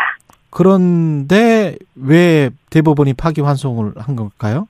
대법원에서는 이제 증거가 부족하다라고 본 건데요. 아, 유전자 감정 결과는 친딸이라는 것, 그러니까 피고인의 친자로 볼 수 있다는 건 입증이 되지만 입증이 이 됐다. 피고인이 예. 세살 여아를 바꿔치기 했다라는 것을 어, 명확하게 충분히 증명하지 못했다라고 본 겁니다. 예. 그래서 피고인의 목적과 의도, 그리고 행위 당시의 정황, 그리고 행위 태양과 종류나 수단과 방법, 그 당시 피해자 상태 등에 대해서는 조금 더 심리해서 추가적인 증거를 제시할 필요가 있다라고 본 겁니다. 그러면 그러니까 세 살 아이가 숨졌으니까 세 살 아이 3년 전이겠네요. 그때 당시 2020년 3년 전이면 한 2017년에 아이를 낳았다고 치면 아이를 그때 병원에서 이 사실은 친, 친모고 그러나 할머니로 알려졌던 이 사람이 자기의 딸의 아이와 아, 자기의 아이를 바꿔치기 했다라는 아무런 증거가 없다. 이게 지금 대법원의 판단이라는 거죠.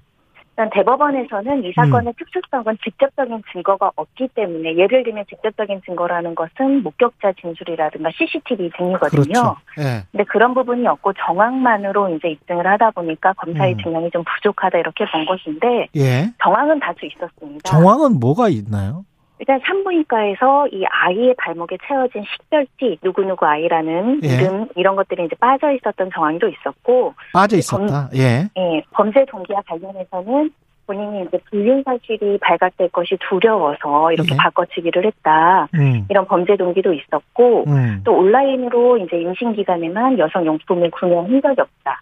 이 피고인은 출산한 사실도 부인을 했었거든요. 아. 그런데 임신 사실을 알고 출산 관련 동영상을 시청을 하던가 이런 여러 가지 이제 출산을 했다는 정황도 많이 나와 있었고 아. 출산 한 달 전에는 직장을 그만뒀다는 사실도 이제 수사기관에 심- 거짓 진술을 하던가 음. 또 아이의 혈액형도 사실은 다른 부분이 있었기 때문에 범죄의 동기도 있었고 예. 아이를 바꿔치기 한 정황들이 있기 때문에 기소를 했던 것이 검찰 입장이었습니다. 정황으로 봐서는 바꿔치기를 한 것 같은데 그러면 바꿔치기를 했다면 그그 아이 있잖아요. 바꿔치기 한 아이. 예? 그 대상이 된 아이는 지금 어디 있어요? 피고인 입장에서는 손녀가 되는 상황인데 이 그렇죠. 딸의 아이죠. 예. 네, 프로파일러 뭐 경찰들이 1년 4개월 동안 무수한 수사를 했음에도 불구하고 행방을 찾지 못했고 안위조차 확인하지 못한 사건이기 때문에 좀 더 아쉬움이 있는 것인데요. 아. 그러다 보니까 바꿔치기는 했다라고 하는데 시간, 장소, 방법이 구체적으로 특정되지 않은 이 사건에서 조금 더 보완되는 증거가 필요하다라고 본 겁니다. 그러면 이 외, 외할머니, 원래 외할머니인 줄 알았던 피고인, 이 사람은 무죄, 무죄 파기 환송인 거예요? 만약에 항소심 판단에서 새로운 어떤 보완 증거라든가 직접적인 증거, 재판부가 의문을 품고 있다라고 이야기했던 것이 제대로 해소되지 않으면 네. 최종적으로는 피고인의 이익으로 봐서 무죄 판단도 나올 수 있는 상황이고요. 아. 그러면 처벌받지 않을 가능성도 배제하기 어렵다 이런 말씀을 드릴 수 있는데 예. 어, 그 당시 수사 과정에서 부족한 부분이 있었는지를 찾아야 되겠지만 만약에 그렇지 않다고 한다면 이 사건은 미제 사건으로 구체적인 실체가 밝혀지지 않은 채 종결될 가능성도 있습니다. 아, 미스테리하네요. 그, 추가적으로 어떤 수사, 아이를 일단 찾아야 되겠네요.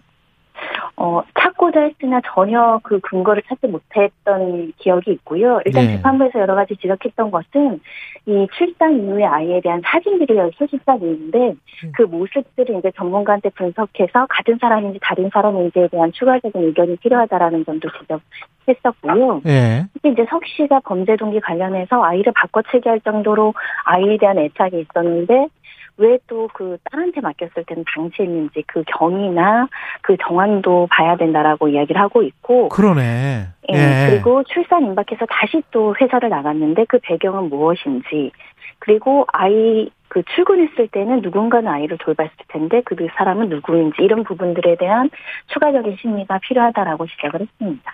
당시에 무슨 CCTV랄지 그러니까 아이를 바꿔치기 했었을 때 당시 어떤 증인이랄지 뭐 이런 것들은 전혀 없는 겁니까?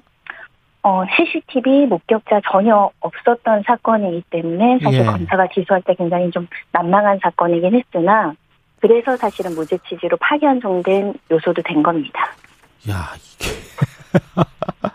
그러면 대구지법 가면 이 사건은 어떻게 될까요? 어, 일단은 제 판단이지만 예. 뭐 하급심에서 다른 판단이 종종 있기는 하지만요. 예. 한마디로 직접 증거 없이 간접 증거만으로 충분히 입증되지 않았을 수 있고 음. 다른 가능성을 배제하기 어려우면 피고인에게 유리하게 판단해야 된다 이렇게 나올 가능성도 있어서요. 아, 혹여라도. 수사기관이 수사 과정에서 놓친 부분이 있는지 잘 살펴봐야 될 것 같습니다. 그러면 이게 무슨 정황만 가지고는 도저히 이 사람을 유죄로 할 수는 없는 거네요. 이게 형법이라는 이- 것이. 예, 이 사건은 그 일자도 특정되지 않았고 어떤 음. 방식으로 아이를 바꿔치기 했는지도 구체적으로 피고인이 입을 열지 않는 한 확인하기 어려운 한계가 있는 사건이기 때문에 아. 어, 그럼에도 불구하고 충분한 정황 증거가 있느냐 없느냐가 하급심에서 다시 판단될 것 같습니다. 대법원에서 파기 환송을 하긴 했지만 그럼에도 불구하고 1, 2심에서는 유죄 판단을 했을 때는 나름의 저 정황이나 증거가 분명히 있었을 것 같은데. 일단은 아이 체중이 크게 변화된 점도 1심에서는 중요한 요소로 봤고요. 예. 하루 만에 225g이 좀 줄어있다. 예. 아이를 바꿔치기 한 거 아니냐. 아. 그리고 말씀드린 식별기가 떼어져 있던 부분도 그 정황이 됐고 특히 모자 동실이라고 해서 어 할머니 왔다 갔다 할 수 있는 구조기 때문에 이거를 바꿔치기 한 충분한 정황 증거가 있다라고 1심에서는 본 상황이지만 예. 대법원에서는 좀 더 범죄의 성립은 엄격하게 판단해야 된다 이런 취지로 파기환송했습니다. 이런 경우에 병원의 책임은 혹시 없습니까? 어, 병원이 이런 범죄 바꿔치기 범죄까지 예방할 의무가 있다라고 보기는 어려울 것 같고요. 예. 어, 기본적인 어떤 규정이나 이런 안전 조치를 했다고 한다면 아. 이런 책임에서 뭐 형사 책임이나 민사 책임을 지기는 좀 어렵습니다. 그렇군요. 아, 정말 미스테리합니다. 예. 손정혜 변호사님이었고요. 예. 말씀 고맙습니다. 감사합니다. 예. 6월 17일 금요일 KBS 1라디오 최경영의 최, 최강시사. 오늘은 금요일이니까 음악으로 끝내겠습니다. 마빈 게이, 아, 할머니, mountain high enough. 예. 물가가 아무리 높아도, 예, 기운을 내시라는 의미에서, 예, 우리 제작진이 특별히 선정한 노래입니다. Ain't no mountain high enough. 듣고 끝내겠습니다. 저는 KBS 최경영 기자였고요. 다음 주 월요일 아침 7시 20분에 다시 돌아오겠습니다. 고맙습니다.